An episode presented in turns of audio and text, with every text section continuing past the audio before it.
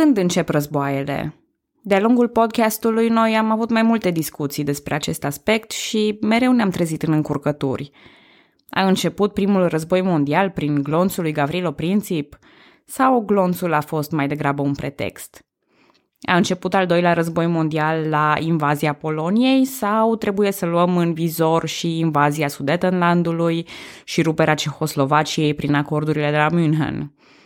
Când li se cere o dată corectă, istoricii par să se pună de acord mereu la primul glonț. E poate cea mai practică soluție care evită despicarea firului în patru și urmărirea cauzelor ideologice și politice complexe. Dar dacă avem un război în care acest prim glonț nu vine niciodată. Dacă războiul e cap-coadă unul ideologic, purtat prin intermediari sau prin competiție non-militară, atunci cum îi căutăm începutul? Războiul rece a fost o tensiune între Statele Unite și Uniunea Sovietică care nu a erupt niciodată sub formă de agresiune militară directă. De aceea e și numit războiul rece, pentru că în ciuda unor perioade foarte delicate, el nu s-a încălzit prin conflict militar direct. Și atunci, când a început el, dacă nu s-a tras niciodată primul glonț? Unii istorici vor spune că războiul rece a început atunci când Germania nazistă s-a predat. Alții vor spune că a început abia prin 1947, când Statele Unite și-au început planul Marshall, prin care urmau să ajute economic Europa de vest și să o atragă într-o sferă de influență proprie. Alții poate sunt de părere că războiul rece a început odată cu ocuparea sovietică a țărilor de după cortina de fier. Și pentru că nuanțele sunt atât de complexe, iar românii se pricep la orice, mai ales la politică și la fotbal, îmi permit și eu o părere proprie. Cred că există suficiente argumente pentru a plasa începutul războiului rece după bătălia de la Stalingrad. La începutul lui 1943 nu mai încăpea îndoială cu privire la soarta Germaniei naziste pusă acum pe fugă de sovietici. Se întrevedea finele celui de-al doilea război mondial și brusc problema nu mai era cum să fie învinse puterile axei, ci cum să se împartă victoria. Ideologic, Marea Britanie și Statele Unite erau de-a dreptul opuse Uniunii Sovietice, care devenea acum aliatul lor. Dacă cele două ideologii erau să coexiste, singura variantă era să-și împartă sferele de influență asupra lumii. Astfel, perioada următoare dezastrului de la Stalingrad e una ciudată, ca într-o stare de șah. Aliații Germaniei naziste își reconsideră statutul, ezitând a se despărți prea brusc, fără garanții internaționale, ceea ce se va vedea și în cazul României. Inamicii Germaniei naziste sunt de asemenea într-o stare ciudată, tot în ezitare, neștiind încă ce formă va lua colaborarea lor. Bună, numele meu este Călina și în acest episod din podcastul Istoria României vorbesc despre această perioadă ciudată a României, în care caută sprijinul puterilor occidentale pentru a se desprinde de Germania nazistă. Această perioadă va culmina cu evenimentele din 23 august 1944, în care România își va schimba aliniamentul, întorcând armele împotriva Germaniei. După cum spuneam, în urma contraofensivelor sovietice, aliații Germaniei naziste erau în mari dubii. Majoritatea fusese atrași în sfera Germaniei, fără prea mare tragere de inimă, nedorindu-și acum să lupte până la ultimul om pentru o cauză pierdută. Părea că singurul om care nu înțelege aceasta e tocmai Hitler, care în ultima parte a războiului va ordona lupte disperate, angajând în ele tot ce avea la dispoziție, chiar și bătrâni și copii. Dar Italia, România, Ungaria și țările efectiv ocupate de Germania nazistă, care jucaseră până acum conform regiei lui Hitler, ei bine, ele căutau să scape. În prima parte a lui 1943, românii și maghiarii poartă câteva discuții cu privire la defecțiunea comună din alianța cu AXA. Negocierile nu au succes pe fondul problemei Transilvaniei. În ianuarie 1943, până și Antonescu era convins că războiul e pierdut, dar nu putea să accepte perspectiva unei ocupații sovietice, de aceea continua alianța cu Hitler. Totuși, relațiile sunt încordate și pline de suspiciune din ambele părți. Asta pe bună dreptate, deoarece simultan cu asigurările date lui Hitler că România va continua alianța, Ion Antonescu îl încurajează pe vicepremierul său, Mihai Antonescu, să continue relațiile cu Occidentul și să încerce negocieri secrete. Acum, e important de menționat că, deși intrase cu puține rezerve în alianța cu Germania nazistă, Antonescu nu îi considera pe britanici sau pe americani ca fiind inamici, strict vorbind. Nici cabinetul său, nici opinia publică nu s-au poziționat vreodată împotriva puterilor anglosaxone. Astfel, România începe să apeleze la ei pe canale diplomatice secrete, încercând să obțină garanții de independență în cazul unei defecțiuni. Practic, românii căutau garanții împotriva Uniunii Sovietice de la aliații Uniunii Sovietice și nu împotriva Germaniei de la inamicii ei. În ianuarie 1943, Mihai Antonescu le propune italienilor o abordare comună prin care cele două țări să negocieze împreună un armistițiu cu aliații. În primă instanță, Mussolini refuză categoric propunerea, în mai însă Mihai Antonescu revine cu propunerea Antantei mediteranene, iar la acest punct Mussolini era și el convins că Germania nazistă va fi învinsă. Acceptă propunerea românilor, însă sugerează să aștepte până la rezolvarea unor situații din Mediterana. La 25 septembrie 1943, după invazia aliaților în Sicilia, Mussolini e înlăturat de la putere și arestat. Noul guvern a încheiat un armistițiu cu aliații pe 3 septembrie, fără a mai implica România în vreo discuție. Fără un front comun cu maghiarii sau cu italienii, românii trebuie să abordeze această chestiune diplomatică de unii singuri. Iar procesul nu e deloc ușor. În acest timp, trupele române erau încă angajate pe frontul de est, la Cuban și în Caucaz, pierzând tot mai mulți oameni. În august, înaintarea sovieticilor atinge granița românească. La 1 august 1943 începe bombardamentul Statelor Unite asupra rafinăriilor de petrol de la Ploiești, cunoscut mai bine drept operațiunea Tidal Wave. În prealabil, americanii avuseseră parte de un show al lui Tex McCreary, adus direct de la Hollywood, Tex le prezentase un film cu o femeie goală și glumise că ploieștiul era ca o virgină, deoarece nu mai fusese bombardat niciodată. Aviația americană a trimis 177 de bombardiere B-24 Liberator care au atacat rafinăriile de la Ploiești de la altitudine joasă. Subestimaseră însă puterea antiaerienelor române și germane. 53 de avioane au fost doborâte, 440 de soldați americani uciși în luptă și 220 capturați. Producția de petrol nu a scăzut deloc, astfel operațiunea Tidal Wave a eșuat. A fost una dintre cele mai costisitoare misiuni din istoria aviației Statelor Unite, iar Ploieștiul a primit supranumele de cimitirul bombardierelor. Pe tot parcursul anului 1943, Iuliu Maniu s-a adresat și el guvernului britanic, explicând continuu situația României și aducând dovezi conform cărora alianța României cu Germania era una incomodă, mai degrabă forțată decât consensuală. Britanicii propun atunci întoarcerea armelor, dar Maniu afirmă că armata e plecată pe front și o asemenea decizie poate fi luată doar mai târziu la întoarcerea ei. Iuliu Maniu cerea de asemenea garanții de integritate teritorială, demonstrând că, la fel ca reprezentanții regimului Antonescu, și pentru el marele pericol îl reprezintă sovieticii. Răspunsul britanicilor este însă dezamăgitor din acest punct de vedere. De aceea spun că războiul rece începuse, iar România îi simte acum efectele. Foreign Office îl înștiințează pe Maniu că toate granițele postbelice vor respecta Carta Atlanticului și se vor face conform intereselor de securitate ale Uniunii Sovietice. Poate mai țineți minte episodul în care vorbeam despre compromisul austro-ungar și soluția întreabă și pe mama ta.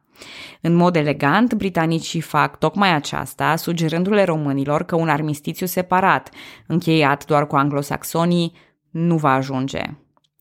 Maniu pur și simplu nu avea de ales. Dacă voia să scape de Germania, trebuia să treacă prin negocieri cu Uniunea Sovietică. Totuși, sunt încurajatoare două aspecte ale răspunsului britanic. Unul dintre ele viza nordul Transilvaniei, situație pe care aliații voiau să o rezolve în favoarea României, anulând dictatul de la Viena. Al doilea aspect încurajator era implicarea britanică, prin care ei promiteau să intervină diplomatic spre Uniunea Sovietică pentru a facilita negocierile româno-sovietice. În mod paradoxal, în 1943, ambele tabere, puterea reprezentată prin Mihai Antonescu și opoziția reprezentată prin Iuliu Maniu, aveau deschise canale de comunicare cu sovieticii pentru a scoate România din război. Ambele erau însă reticente, deoarece aliații nu au promis concret nicio garanție de interes pentru România. În cazul opoziției era chiar mai complicat, chiar și în eventualitatea unui acord, opoziția trebuia mai întâi să preia puterea, lucru greu de demonstrat că era posibil. A început atunci să se vehiculeze ideea unei lovituri de stat împotriva lui Antonescu, organizată de guvern, rege și opoziție. Între timp, reprezentanții vechilor partide politice făceau și eforturi interne pentru a-l convinge pe Antonescu de bunăvoie să renunțe la acest război. Mai multe memorii cu privire la acest subiect au fost respinse de Antonescu. El motiva, de altfel pe bună dreptate, că Germania poate oricând ocupa România și să ia singură petrolul și cerealele pe care la acel moment le cumpăra. De asemenea, spunea Antonescu, o invazie a Germaniei ar fi venit și cu măsuri punitive, prin care sudul Transilvaniei ar fi fost dat Ungariei, iar Dobrogea Bulgariei. Acum, ca fapt divers, Antonescu nu se înșela. Germanii studiaseră problema și aveau planuri de contingență în cazul trădării maghiare sau românești. Aceste planuri erau numite Operațiunea Margarete, pe 12 martie 1944, aflând despre negocierile avansate ale maghiarilor cu aliații, Hitler a vrut să preîntâmpine semnarea unui armistițiu și a ocupat Ungaria. Astfel a activat operațiunea Margarete 1 destinată maghiarilor. Cât despre măsurile punitive în caz de trădare, și acolo a nimerit-o Antonescu în răspunsurile sale la memoriile opoziției. Într-o întrevedere cu Hitler, Führerul i-a promis lui Antonescu revizuirea dictatului de la Viena și posibila retrocedare a Transilvaniei de Nord pentru România. Un lucru cât se poate de bun pentru România, dar și o dovadă că Hitler poate dispune de teritorii după bunul plac pentru a-și pedepsi aliații care abandonează războiul. Astfel, în aprilie 1944, în timp ce aliații bombardau Bucureștiul, negocierile purtate de Maniu prin știrbei la Cairo ajung într-un punct disperat. Reprezentantul sovietic la Cairo, după consultări cu britanicii și americanii, propune termenii unui armistițiu pentru România în șase puncte. 1. Ruperea alianței româno-germane. 2. Restabilirea frontierelor româno-ruse din 22 iunie 1941. Cu alte cuvinte, România avea să renunțe la Basarabia și Bucovina de Nord. 3. Plata de despăgubiri de război față de Uniunea Sovietică. 4. Eliberarea tuturor prizonierilor de război aliați. 5. Deplasarea nestânjenită a armatei roșii pe teritoriile românești. 6. Anularea dictatului de la Viena și sprijin sovietic pentru revenirea nordului Transilvaniei la România. Simultan, Molotov dă asigurări că sovieticii nu au pretenții teritoriale în România și nu-și doresc nici schimbarea ordinii politice. Românii nu au încredere în aceste promisiuni și încearcă să le negocieze, nu le este acceptată însă nicio propunere. Ion Antonescu se declară complet opus condițiilor aliate, iar negocierile lui Mihai Antonescu cu sovieticii sunt întrerupte, considerându-se termenii ca fiind foarte aspri. În mod special, temerea era legată de accesul trupelor sovietice pe pământ românesc. Ca răspuns, grupările politice din România se organizează împotriva lui Antonescu. Partidul Național Țărănesc, Partidul Național Liberal, Partidul Social Democrat și Partidul Comunist se aliază în blocul Național Democratic. Era o alianță fragilă și conjuncturală în care participanții acționau cu mare prudență și suspiciune. Dar, în fine, această colaborare era văzută atunci ca oportună eforturilor pentru semnarea unui armistițiu cu aliații.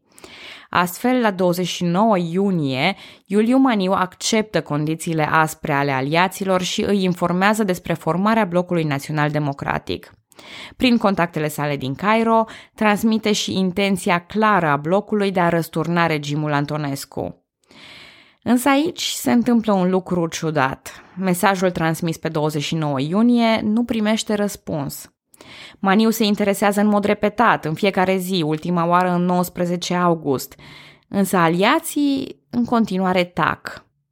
Marea Britanie, Statele Unite ale Americii și Uniunea Sovietică tocmai au dat sin, iar motivul avea să transpară abia mai târziu.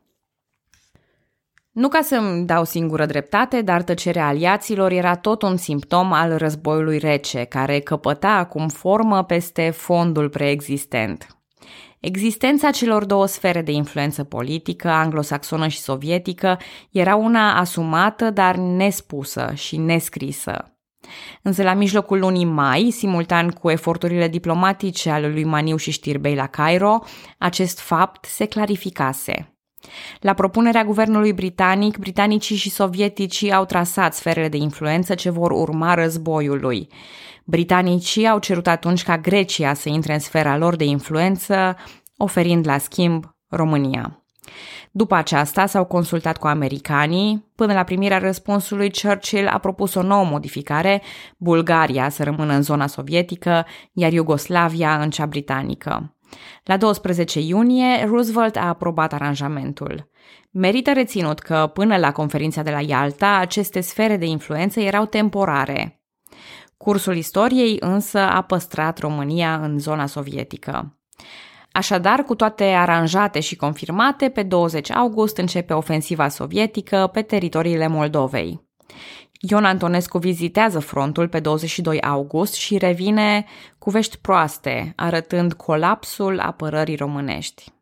Viteza desfășurării acestor evenimente au pus probleme blocului național democratic, care încă duceau negocieri între ei pentru a stabili caracterul și componența viitorului guvern.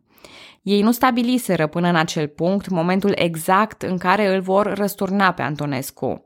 În urma veștilor proaste primite de pe front, ei grăbesc procesul și stabilesc mai întâi data de 26 august, însă aici se repetă povestea lui Iulius Cezar, a cărui asasinare a fost devansată pentru că urma să plece în campanie. Regele începuse să-și adune resursele cu o lună în urmă, trimițându-l pe generalul Constantin Sănătescu pentru a sonda armata cu privire la depoziția lui Antonescu. Rezultatele, atunci, înaintea ofensivei sovietice, nu erau unele încurajatoare. Totuși, s-au identificat încă de atunci liderii armatei care erau împotriva lui Antonescu, lideri care vor fi implicați acum în lovitura de stat. Pe 20 august, regele Mihai s-a întâlnit cu acești ofițeri, printre care se numărau Sănătescu, comandantul garnizoanei Bucureștiului Dumitru Dămărceanu, Gheorghe Mihail și Aurel Aldea. La acea întrevedere, Dămărceanu se angajase că poate ocupa punctele strategice din București în decurs de 5 zile, conform planului inițial plasat pe 26 august. În seara de 21 august, regele s-a întâlnit și cu liderii politici Iuliu Maniu, Dinu Brătianu, Titel Petrescu și Lucrețiu Pătrășcanu, liderii blocului național democratic. I-a însărcinat să încheie lista de miniștri până pe 23 august. De asemenea, împreună cu liderii politici, s-a decis trimiterea unei telegrame la Cairo prin care se cerea sprijin schimbării de regim prin bombardamente asupra unităților germane. Pe 22 august, regele a aflat că Antonescu va pleca pe front în data de 24 august, așa că a luat decizia urgentării loviturii de stat. Pe 23 august 1944, Ion Antonescu avea o audiență cu regele la ora 16. Regele i-a cerut, iarăși, încheierea armistițiului cu aliații, însă Antonescu a răspuns că va merge până la capăt alături de Adolf Hitler, deoarece și-a dat, citez, cuvântul de ofițer. În fața obstinației lui Antonescu, regele Mihai a rostit parola convenită cu gărzile. Citez, Dacă lucrurile stau așa, atunci nu ne mai rămâne nimic de făcut. Au încheiat citatul. A apărut atunci colonelul Emilian Ionescu, alături de patru soldați care l-au arestat pe Antonescu împreună cu Mihai Antonescu, venit la audiență cu jumătate de oră mai devreme au fost predați așa numitelor gărzi patriotice, un grup de muncitori înarmați conduși de Emil Bodnaraș. Bodnaraș i-a dus la o casă conspirativă din București, de fapt casa amantei sale, alături de alți miniștri de miși. Eugen Cristescu, șeful siguranței, a fost arestat și el după câteva zile. Întreg grupul a fost predat mai târziu sovieticilor la intrarea trupelor sovietice în București pe 31 august. În după amiaza zilei de 23 august, regele i-a chemat la palat pe liderii partidelor, cei consultați în urmă cu câteva zile. Cei patru nu fuseseră însă anunțați la timp de devansarea planului și se așteptau în continuare să fie chemați abia pe 26. Astfel, Brătianu, Maniu și Petrescu nu sunt de găsit. Lucrețiu Pătrășcanu, reprezentantul comuniștilor, e singurul care se prezintă la palat. Același motiv l-a avut și prezența gărzilor patriotice ale lui Bodnăraș, milițiile pregătite de rege și de Iuliu Maniu nefiind la acel moment gata. Astfel, prezența lui Pătrășcanu și Bodnăraș la palat în acea zi a fost revendicată ulterior de regimul comunist ca o mare dovadă, exacerbând rolul jucat de comuniști în evenimentele de la 23 august. Dar la aceasta vom reveni. Legal, Mihai I era îndreptățit a demite premierul țării, având puteri constituționale în acest sens. Astfel, Antonescu a fost demis prin decret regal, fiind numit în locul lui generalul Constantin Sănătescu. Guvernul Sănătescu era compus majoritar din militari, însă îi avea și pe Maniu, Brătianu, Petrescu și Pătrășcanu în funcții de ministru fără portofoliu. Înainte de ora 20, regele a înregistrat un mesaj pentru țară care urma să fie difuzat la radio la ora 22. Acest mesaj anunța ruperea relațiilor diplomatice cu Germania și armistițiul cu Națiunile Unite. De asemenea, anunța că România s-a alăturat aliaților împotriva axei și mobilizarea forțelor pentru eliberarea nordului Transilvaniei. Între înregistrare și difuzarea mesajului însă s-au petrecut câteva evenimente interesante. În primul rând, Sănătescu a contactat emisarii români de la Cairo pentru a formaliza acceptarea armistițiului cu aliații, conform condițiilor de la 12 aprilie. În jurul orei 21, ambasadorul Germaniei, Manfred von Killinger, a ajuns și el la palat, fiind complet informat despre cele petrecute. Pentru a atrage de timp, regele i-a spus că Antonescu este liber. La difuzarea mesajului însă, toate pretențiile acestea au căzut. Comandantul german al armatelor de pe frontul românesc a cerut atunci retragerea în Ungaria, de unde să se poată organiza o defensivă. Hitler a refuzat, cerând în schimb ocuparea Bucureștiului și instalarea unui guvern pro-german. Ca în alte situații, Hitler era într-o stare iluzorie. Germanii nu aveau destule trupe la fața locului pentru o asemenea operațiune. Până pe 28 august au fost eliminați germanii din București și din împrejurimi, iar până în 31 august de pe întreg teritoriul României. 56.000 de militari germani au fost luați prizonieri. Între timp, armata sovietică înainta și ea pe teritoriile române.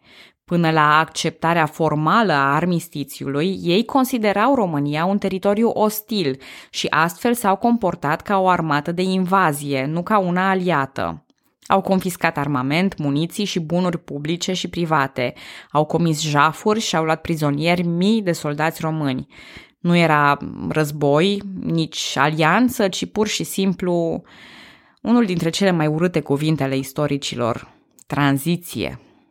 Capitala a fost bombardată de germani ca măsură punitivă, după ce la începutul lunii fusese bombardată de aliați ca măsură de convingere.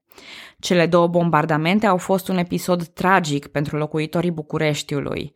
În ciuda bucuriei entuziaste manifestată de opinia publică la anunțul din 23 august, a mai durat o perioadă de timp pentru ca aceasta să se concretizeze. Abia pe 12 septembrie, sovieticii acceptă participarea României în tabăra aliaților și colaborarea lor împotriva Germaniei. Evenimentele de la 23 august 1944 sunt unele foarte controversate și mă tem că aici nu o să pot să vă ghidez deloc prin hățișul acestor controverse. Armata germană le-a numit pur și simplu o trădare. Britanicii au considerat-o un eveniment fericit, estimând că a scurtat războiul cu aproximativ șase luni. Sovieticii e neclar. Într-un fel, cred că sovieticilor le era indiferent, atât ca purtare cât și ca efecte, dacă România le era aliată sau zonă ocupată. Inițial, regele a fost decorat de sovietici cu Ordinul Victoriei, cea mai înaltă decorație militară sovietică, însă începuse deja numărătoarea inversă. Regele nu mai avea mult la conducerea României. Dar astea sunt discuții pentru o altă dată. Pentru acest episod mai am două obiective. Să discut soarta lui Antonescu, așa ca să nu mai revin la ea ulterior, și să vorbim puțin despre propaganda comunistă cu privire la evenimentele din 23 august. Timp de doi ani, Ion Antonescu, alături de mâna sa dreaptă Mihai Antonescu, guvernatorul Transnistriei Gheorghe Alexianu, de ministrul apărării Constantin Pantazi și alți membri marcanți ai regimului, au fost deținuți la Moscova. Mai întâi într-o vilă din apropierea orașului, iar apoi, după capitularea Germaniei, la închisoarea Lubianca. Acolo a fost interogat, însă stenogramele nu au fost niciodată transmise românilor. A încercat la un moment dat să se sinucidă, însă fără succes. În primăvara lui 1946, Antonescu a fost trimis înapoi în România și închis la Jilava, unde a fost iarăși interogat. În mai a avut loc procesul său de la Tribunalul Poporului din București. Am menționat tribunalele poporului acum câteva episoade, spunând că s-a ocupat în speță cu trădări la nivel înalt, crime împotriva umanității și crime de război, similar cu procesele de la Nürnberg. Propuse inițial de PNC, ele au fost organizate însă pe o bază legală creată de Lucrețiu Pătrășcanu. Astfel, e problematică judecarea lui Antonescu de un tribunal coordonat de un participant la lovitura de stat care a fost împotriva lui Antonescu. Procesul a fost unul de tip stalinist, în care vina și condamnarea inculpatului erau deja cunoscute. Antonescu a fost apărat de doi avocați numiți din oficiu. El și-a cunoscut apărătorii abia cu o zi înainte de începerea procesului. De cealaltă parte, procurorii erau susținători ai Partidului Comunist, care au ignorat în expunerile lor situația dificilă în care România se afla în timpul lui Antonescu. Reflectând influența crescândă a Uniunii Sovietice în România la acel timp, procesul prioritizase acuzațiile de agresiune antisovietică înaintea celor de ucidere în masă. Astfel, procurorii nu puteau admite factorul atenuant al deciziilor acelea politice, anume că Antonescu avea două opțiuni, ambele proaste, Germania nazistă sau Uniunea Sovietică. Dar cum să spui atunci că Uniunea Sovietică era o alegere proastă? În ceea ce privește acuzațiile de ucidere în masă, Antonescu nu a recunoscut faptele, exculpându-se continuu. Susținea că nu a știut niciodată până unde s-au dus lucrurile cu deportările din Transnistria, nici cu masacrul de la Odessa, iar el este personal responsabil de un număr mic și justificabil de morți. Antonescu, bineînțeles, a fost găsit vinovat și condamnat la execuție. În ceea ce privește procesul lui Antonescu, există două episoade memorabile desfășurate între el și foștii săi oponenți. Avocatul lui Antonescu i-a sugerat să semneze o cerere de grațiere, însă Antonescu știa că o astfel de cerere va putea fi folosită împotriva regelui. Dacă regele l-ar fi grațiat, atunci ar fi fost acuzat de nazism. Dacă l-ar fi refuzat, atunci ar fi fost acuzat de lipsă de patriotism. Oricum ar fi fost, comuniștii ar fi avut un motiv de șicană contra regelui. Astfel, Antonescu a refuzat a semna o asemenea cerere de grațiere. Mihai nu avea să-i răspundă cu aceeași eleganță. În urma sentinței fostului conducător, mama și avocații lui Antonescu au cerut mutarea procesului la Nürnberg, unde ar fi fost mai just. Regele Mihai a refuzat apelurile la clemență și a semnat decretul de execuție.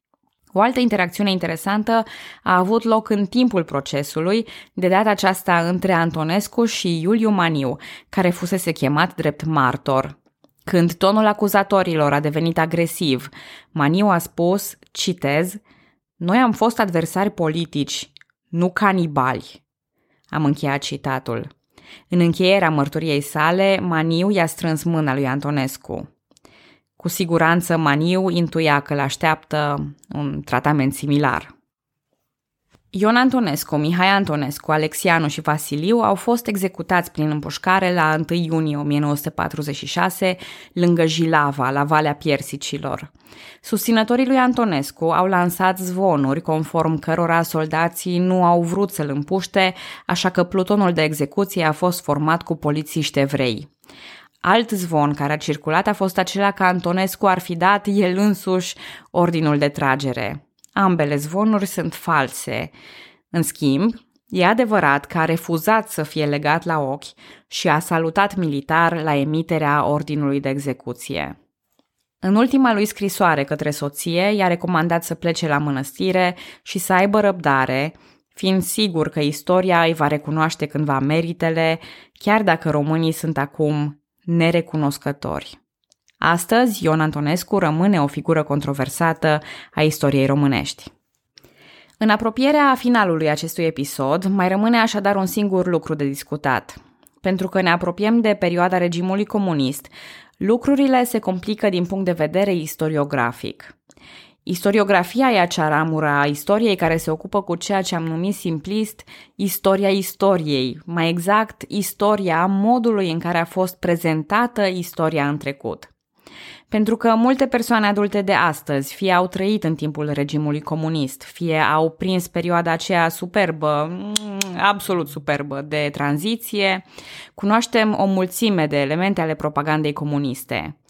Ziua de 23 august a fost Ziua Națională a României între 1948 și 1989, iar evenimentele ei au fost denaturate de comuniști post hoc.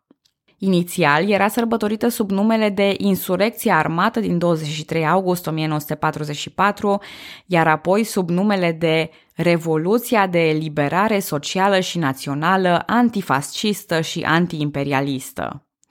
Cu aceste nume pompoase și exagerând contribuția comuniștilor la evenimente, regimul comunist a reușit să identifice puternic ziua de 23 august cu o victorie proprie. Din păcate sau din fericire, această perspectivă nu corespunde realității.